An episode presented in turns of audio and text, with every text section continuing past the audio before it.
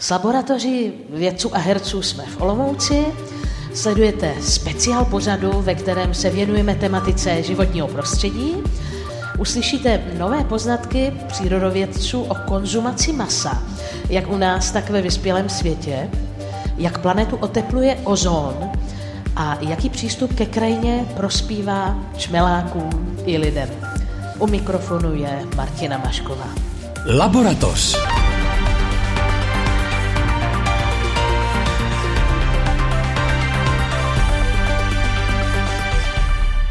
Na jevišti festivalu Akademia Film Olomouc a jedného muzea. V tomto speciálu rozhlasové laboratoře účinkují vědci Ladislav Miko a Ondřej Sedláček. Hezký den. Dobrý den. A herečky Petra Špalková a Lenka Kočišová. Dobrý den. Dobrý den.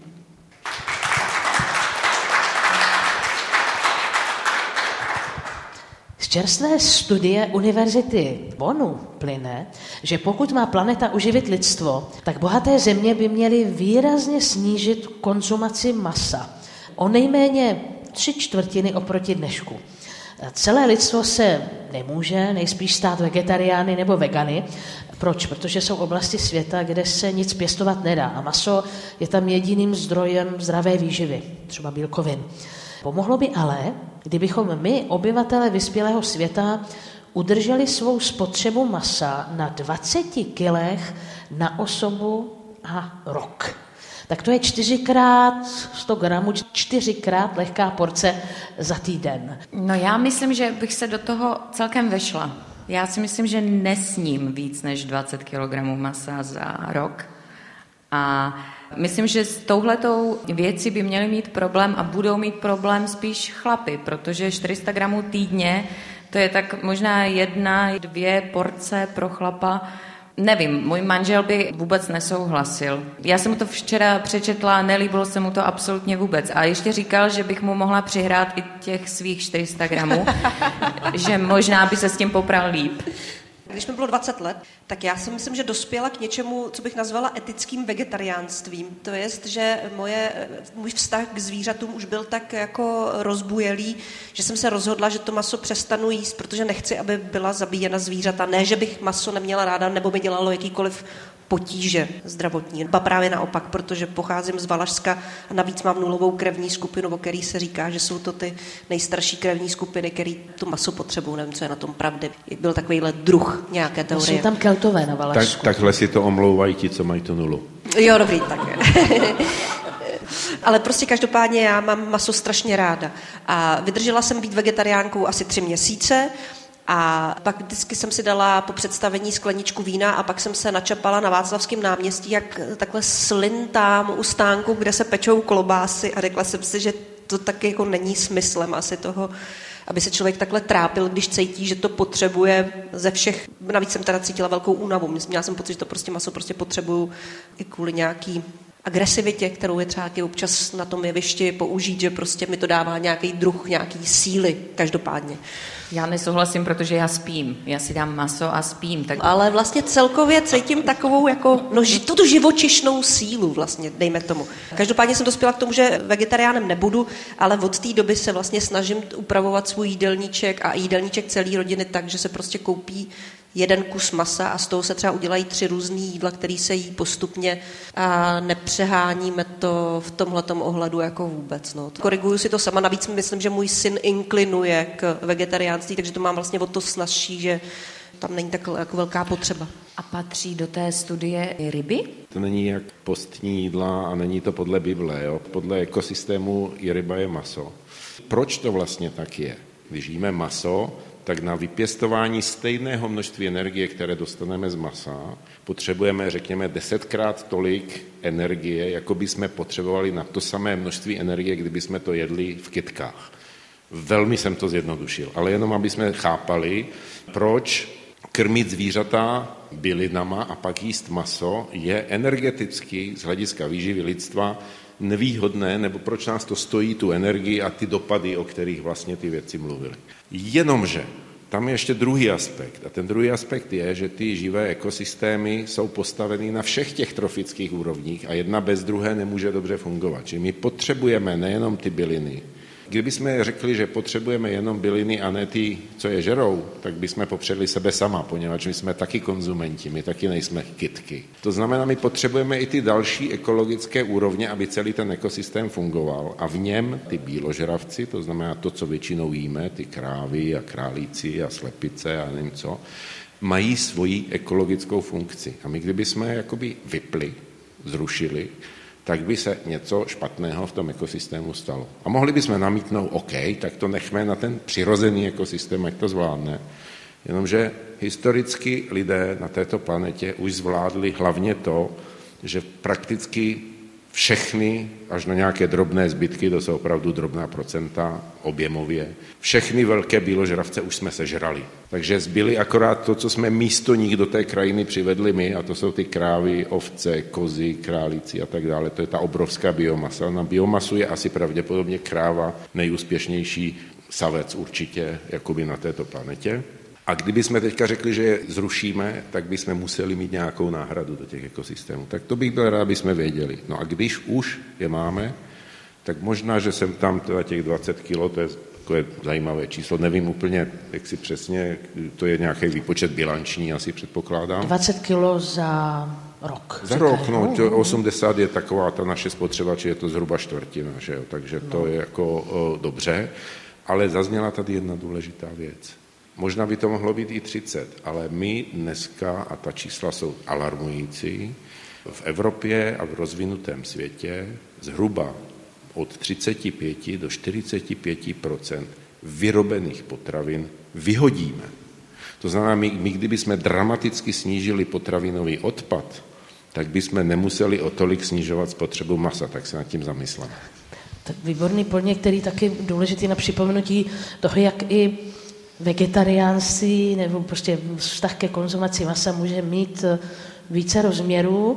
Ten, který uvádí autoři studie, tak je připomínka toho, že chov zvířat znamená tedy, že eh, přibývá skleníkových plynů, přežvíkavci produkují metan, který oteplování a kvůli chovu ubývá přírody v krajině, takže to jsou některé ty argumenty, které tam zaznívají. Navíc ještě jsme se dotkli toho velkého rozdílu mezi tím, jak to máme my ve vyspělém světě a jak je to v tropech. Ondřej Sedláček a jeho komentář k téhle studii. Co mě eh, zaujalo, jsou grafy, které ukazují podstatné věci. Jednak spotřeba masa v celkovém množství na planetě pořád roste, to souvisí ale s rostoucí populací. Tak mě zajímalo, jak je na tom teda vyspělý svět, řekněme Evropa, Amerika. My máme na hlavu největší množství teda konzumace masa, ale řekněme už nějakých 30 let se nemění, už je konstantní. Ono to souvisí i s tím, že vlastně máme konstantní populaci, nezvyšuje se příliš, ale tohle je na hlavu, čili vlastně jako my nekonzumujeme více ani méně masa. Kde se to ale dramaticky zvyšuje, je jihovýchodní Asie, Latinská Amerika, eh, v Africe příliš ne, a navíc, když se zvyšuje HDP, většinou se zvyšuje i konzumace masa, ale mě tam zaujala třeba Brazílie, kde se za posledních 20 let nezvýšilo HDP a dramaticky došlo k nárůstu konzumace masa. Myslím si, že je špatně jíst masa moc a dovážet ho z Brazílie. To jsou prostě dvě jako negativa, která nás provází, ale všeho s mírou. Prostě my nemusíme maso odbourávat, přemýšlet nad tím, nemusí mít maso asi k snídani, k obědu, k večeři. Důležité je to úplné zpracování, možná teď glosa, nikoli vědecký poznatek, ale v Africe opravdu tím, že masa mají nedostatek, tak snědí úplně všechno.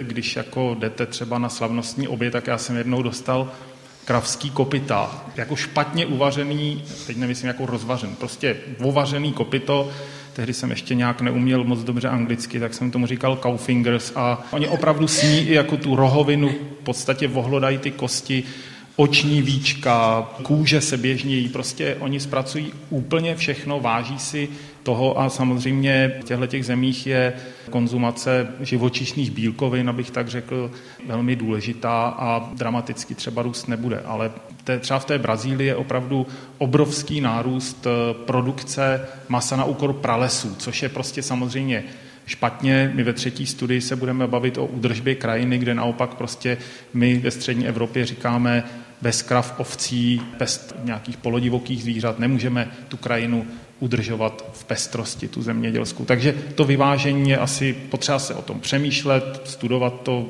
a nějakým způsobem na to reagovat, ale nemusí to znamenat to veganství. Jenom jednu větu chci říct k tomu dovozu toho masa z té Brazílie, aby jsme si to nepředstavovali jenom tak, že zakážeme dovoz stejků z Argentiny a z Brazílie a tím jsme to vyřešili. Ten vtip je v tom, že my dovážíme miliony tun každý rok geneticky modifikované navíše soji jako krmovinu pro ty naše krávy. A to má úplně stejný efekt, jako kdyby ty krávy se pěstovaly tam. Čtveřici mých hostů dnes tvoří herečky Petra Špálková a Lenka Kočišová a vědci, přírodovědci, biologové, ekologové Ondřej Sedláček a Ladislav Miko.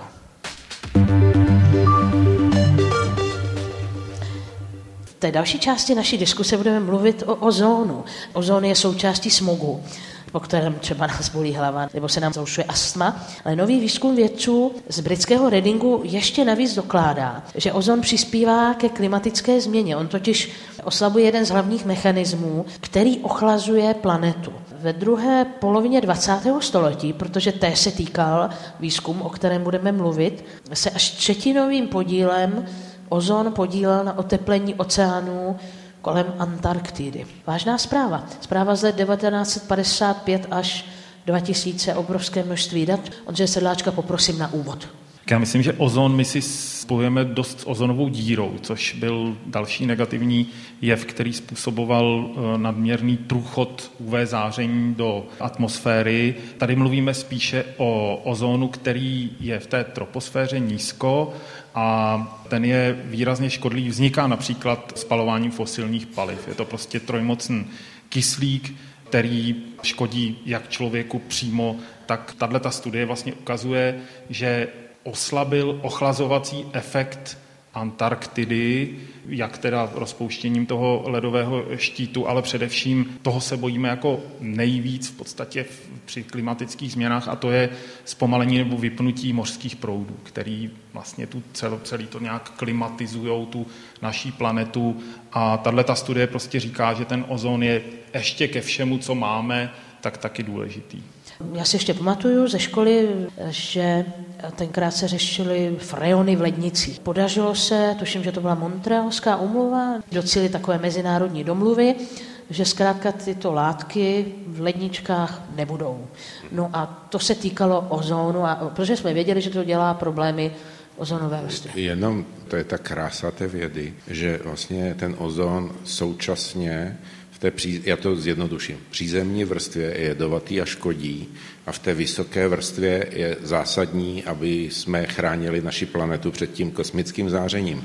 A ty freony se týkaly toho ozonu, který nám tam chybí, že jsme vyráběli tu díru, protože vlastně ona likvidovala ten ozon, ten vysoký. A tahle studie mluví o tom ozonu, co je nízko, a který způsobuje změnu hustotních poměrů a těchto těch věcí, právě těch mořských proudů, které jsou základní klimatizační systém naší planety. Čili my ho vlastně jakoby chceme ničit blízko nad zemí a chceme, aby zůstal tam nahoře, kde ho máme jako štít. A to jedno s tím štítem jsme zvládli. Opravdu ze všech environmentálních úmluv, které jako jsou v platnosti a tak dále, tak dá se říct, že řešení ničení ozonu ve vysoké vrstvě, freony, jsme se dokázali dohodnout a v podstatě za několik desetiletí zlikvidovat produkci těch látek, které ten ozon ničili a vlastně ten, ten problém se podařilo v zásadě vyřešit, pokud zase to nezačneme ničit jinak. Ale ten druhý problém, ten ještě jakoby vyřešen úplně není. Lenka Kočišová? No tak tady přiznávám, že jsem úplně ztracená, protože moje vědomosti z chemie jsou tak jako opravdu velmi chabé. Nicméně ozon jako takový se potom časem rozpadá, že jo? A vzniká zpátky kyslík, je to tak? Tak proč věci nebo věda nepracuje způsobem jako u té fotosyntézy, že by hledala způsob, jak urychlit rozpad toho ozonu v těchto těch vrstvách. Teda co? Logická otázka, ale já vám řeknu možná jeden z důvodů. Ozon je totiž jako ten způsob, jakým on se rozkládá, tak je, je jich několik. Ale v momentě, kdy on se rozkládá na živých tkáních, tak on v podstatě vytváří volné radikály a způsobuje to problémy v těch organismech. To znamená, on je opravdu jedovatý pro živé organismy. On tam sice vlastně dojde k té změně, že přestane být ozónem, ale současně způsobí to, že si rozházíte vlastně v tom svém organismu bilanci a může to způsobovat vážné problémy typu rakovina a tak dále. Takže kdybychom to urychlili, jo. tak vlastně... No ne, takže jde o to, jak bychom to zabezpečili, aby jsme to rozkládali jenom tou cestou, která nám neškodí a aby jsme se k tomu nedostali, jakoby, že nás to ovlivňuje, že nás to otráví. Tak já už mám vědu jako science fiction, takže já bych vám věřila. jako, jako se státním rozpočtem máte vždycky dvě možnosti. Buď víc vydělat, anebo méně utrácet. Tak tady taky můžeme buď řešit jako ten nadbytečný ozon, anebo můžeme řešit, aby jsme ho tolik nevyráběli. A ta studie tady mluví víceméně o tom, že ta cesta nevyrábět ho, nepálit fosilní paliva a tak dále je pravděpodobně jednodušší a rychleji dosažitelná. Ano, ale u té Antarktidy si já představuju vlastně pustá nic naokolo, jenom voda. Tam se to takhle jako přenáší až ne, ale hmm. to podstatné je jinde, to je atmosféra a my vlastně, my neumíme udělat stěnu, aby to zůstalo v Antarktidě. Výšená koncentrace ozónu se vám přelévá z jednoho pásma do druhého, to se nedá jako řešit tímhle způsobem. Tak jak na to teda? Méně ho vyprodukovat, to bych řekl, že bude asi ta cesta. Těšilo by mě sedět v lavicích eh, někde na přednášce Ladislava Mika v Antwerpách nebo v Praze. Je to tak krásně názorně vysvětlil Petra Špalková. To, co proto prakticky může udělat člověk jako jednotlivec? Já jsem přesvědčený, že kdybych měl jasnou odpověď na tuto otázku, tak jsem dneska velmi bohatý člověk. Ale v zásadě platí to samé, co pro celou klimatickou změnu. Má smysl se chovat zodpovědně s vědomím toho, že když přispívám svým konáním k tomu, například, aby se muselo pálit více fosilních paliv, tak přispívám mimo jiné i k tomuhle problému. To znamená, když budu snižovat Eh, svoji uhlíkovou ekologickou stopu, stopu tak tomu pomáhám. A teďka, jak si to přeložím do denního života, to už tady posloucháme moc krát. Nevytvářet odpady, jíst méně masa, chodit pěšky nebo na kole. Uh-huh. Jo? Těch možností je prostě strašně moc a každá jedna samotná o sobě jak každý to vám řekne stokrát, kdo to nemá rád, možná nic nezmění, ale v tom součtu těch milionů drobných částek jo. a to vytvoření společenské nepřijatelnosti, Jasně. neudržitelného chování potom vede k tomu, že se ty řešení A najdou nicméně i v taky jste tím pádem vzorem pro svoje děti, který máte, zásadní, máte no. jistou šanci, že budou vaše chování napodobovat a opakovat, dejme tomu. Dnešní debaty se účastní herečky Petra Špálková, Lenka Kočišová a vědci Ondřej Sedláček a Ladislav Miko. Posloucháte Laboratoř. Vědecké novinky, které odborníci vysvětlují a herci glosují. Premiéra v sobotu dopoledne po půl jedenácté na Plusu. Vědce z univerzity v německém Göttingenu zajímalo, jak mají vypadat zemědělské lány, aby prospívali opilovačům i lidem a přišli na to, že na polích s luskovinami se objevuje více čmeláků, když se místa, kde rostou plodiny, střídají se zarostlejšími přírodními úseky krajiny. Má to vliv i na způsob, jak se čmeláci chovají při sběru nektaru a tím pádem i na efektivitu práce opilovačů. Ta studie je velice názorná, krásná, popisuje tam, že třeba čmeláci s krátkými sosáčky ten nektar vybírají tak, že dělají díru v kalichu té rostliny, zatímco ty s dlouhými to berou z přední části květu, a což jako zlepšuje přenos pilu z květu na květ. Co z ní stojí za pozornost?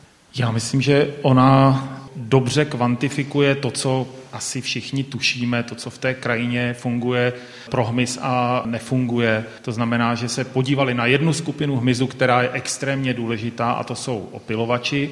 No a když se Polabím někdy v tuhle dobu, v Dubnu, a uvidíte nějaký výsek krajiny, kde budete uprostřed lánů a budete si tak jenom na oko koukat, co tam lítá za hmyz, tak zjistíte, že z velké části to třeba bude ta včela medonosná, což je v zásadě hospodářský zvíře a ji moc rád nemám, protože je to vlastně taková jako kravička nebo, nebo králík nebo cokoliv jiného. A my to, co potřebujeme v té krajině, jako aby opravdu zajistilo perfektní opilovací službu, je množství opilovačů a především druhovou bohatost těch opilovačů. No a ty opilovači mají nějaké ekologické nároky, řada samotářských včel samozřejmě nebydlí v úlech, ale bydlí v nějakých strukturách typu e, mrtvého dřeva nebo prostě obrovský diverzitní skupina. To znamená, že pokud v té krajině je přerušená nějakými mezemi, extenzivními pastvinami, remísky se solitérními stromy, no tak tam potom nacházíme zkrátka více druhů čmeláků. I ty s těmi dlouhými sosáky, ty s těmi krátkými opravdu neopilují, protože kradou ten nektar ze strany, opravdu nabodnou ten, eh, ten květ a tu rostlinu neopilí. Takže vlastně velmi dobře kvantifikovali věc, která asi intuitivně nejenom biologii napadne, že takhle musí fungovat. Tam bylo taky, myslím, docela pěkný, že čím víc těch luskovin, tím víc nektaru si berou, čím víc kvetoucích lusků, tím lepší opilovací služby. Mně se vůbec líbí ten pojem služby. Ladislav Mikový, protože se dlouhá léta zabývá ekologií a bývá ministrem životního prostředí, že se teď mluví o ekosystémových službách. V tomto kontextu já si dovolím říct tady eh, eh, v naší diskusi, že ono existuje vlastně v té oblasti politiky takové hnutí posledních několik desetiletí, se říká, science-based decision making, to znamená rozhodování založené na vědeckém poznání. Drobná e, chybička krásy spočívá v tom, že na pojem ekosystém a ekosystémové služby ti věci přišli zhruba v 60. 70. letech minulého století a do té politiky se to dostává až po 50 letech. Kdyby jsme dokázali trošku zrychlit tady ten proces toho přenosu vědeckých poznatků do toho politického rozhodování, možná, že by řada věcí se řešila lépe a rychleji a to je taky odpověď na tu předchozí otázku, jestli to dokážeme nějak zaregulovat. Ale v každém případě ano, jsou to služby a je to kontext, na základě kterého můžeme vysvětlit lidem, že je to úplně stejně, že buď to nám to teda dá ten ekosystém, jako ekosystémovou službu a máme to zdarma, ale musíme mu to dovolit, anebo to budeme muset platit a vyrábět sami. A to nás stojí peníze, čas a ještě to většinou není tak efektivní jako ten přirozený systém. Nevím, jestli si vyrobíme čmeláka. Viděl jsem dokumentární film z Číny, kde opravdu lidé štětečkama opilovali třešně v nějakém třešňovém sadu pro akutní nedostatek prostě opilovačů. Takže samozřejmě, když máte miliardu lidí, kteří nemají co dělat a dostanou štětečky, tak to můžou zkoušet. Ale nevím, jestli to je efektivní způsob, jestli není přece jenom lepší mít ty opilovače. No já se usmívám, protože tady vidím velkou paralelu mezi lidmi a zvířaty. Ano, potvrzuju, že opilovačů je čím dále méně. Já bych to udělala tak jako ve firmách, že má svoji minimálně kuchyňku, kde si člověk může uvařit kafe nebo prostě nějakou odpočívárnu. Já myslím, že by to mohlo klapnout. Že bychom my Čmelákovi trochu pomohli, ale Ondřej Sedláček jako to správce několika motýlých rezervací, ale přiblíží, jak, jak můžeme těm opilovačům pomoci. Čmelák je opilovač, který funguje hodně brzo na jaře, to znamená, dokáže se jako víceméně zahřát a fungovat. A v poslední dobou se objevují v těch právě lánech a sadech obřích čmeláky, který tam prostě přinesete v nějaké jako úlku, krabičce. Navíc nejsou naši ty čmeláci, jsou původem, jsou to nějaký hybridi prostě z, třeba z Jižní Evropy, můžou ještě navíc jako se vměšovat do těch populací našich čmeláků, takže úplně zblbnou a nebudou geneticky zblbnou, teď to trošku zjednodušuju rodičů, že nebudou třeba přes zimu. Takže tohle je opravdu jako nákladný, nesmyslný a nebezpečný. Jo? A právě vytvoření nějakých přirozených prvků v té krajině nemusí být nutně z dlouhodobého hlediska ekonomicky nevýhodný, ale my vždycky jedeme spíš tou jednodušší formou, která vede do záhuby, protože prostě vysazovat úlky, čmeláky do sadů je podle mě nesmysl. Stačí tam udělat eh, prostor pro naše opilovače, a síť takových motýlých rezervací, třeba soukromých, může fungovat úplně všude. Efekty a služby, které tam pozorujete kolem sebe, že tam vidíme přírodu v přímém přenosu v širším kontextu, dají se tam chovat ovce. To, co všechno potkáme v motýlí rezervaci? Ono to jsou opravdu úseky krajiny, kde se snažíme o nějakou takovou harmonii, třeba řekněme první poloviny 20. století, jsme sobě stační z hlediska masa navíc. Není to tak, že bychom to vytrhli člověku a řekli, sem se nesmí. To nejsou žádné státní přírodní rezervace, kde je natlučená cedule zákaz vstupu. Tam jezdí motor, píle, střílí tam se z paintballu, jezdí tam lidi na kolech, dělají si piknik, takže vlastně je to třeba pod dráty elektrického vedení, což je vlastně už jako dneska prostor, který je takový zapomenutý v té krajině, ale lze tam tyhle ty služby třeba nastěhovat a postupně se i vědecky ukazuje, že to potřebujeme a máme ten prostor, jak vlastně zefektivňovat tu krajinu a ne jí někde jako ubírat pole na úkor něčeho jiného. Já myslím, že se to tady line jako taková červená niť, a já to znovu zopakuju, strašná spousta věcí jakoby může být zabezpečena zadarmo, automaticky, tou přírodou a těma procesama, jenom my to musíme dovolit. My to velmi často sami likvidujeme, někdy mimoděk a někdy umyslně a sami vypínáme a opět někdy mimoděk a někdy umyslně. Někdy třeba proto, že je to dobrý biznis, pěstovat čmeláky a prodávat je místo toho, aby tam byli sami od sebe.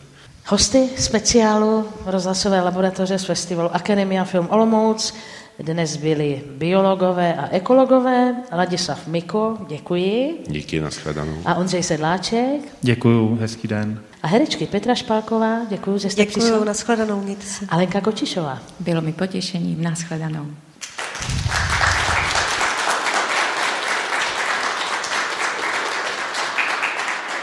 Za pozornost vám všem v sále i všem našim posluchačům děkuje Martina Mašková.